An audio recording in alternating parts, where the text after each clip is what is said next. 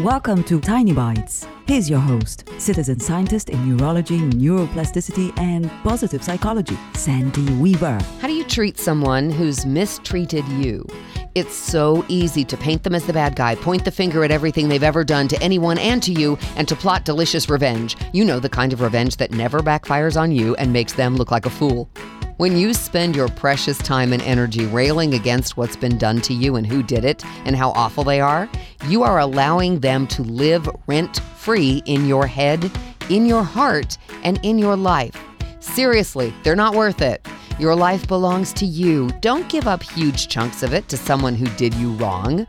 When you find your thoughts returning to that person, laugh out loud at yourself and do something that is fun, engrossing, and makes it not possible for that thought process to continue.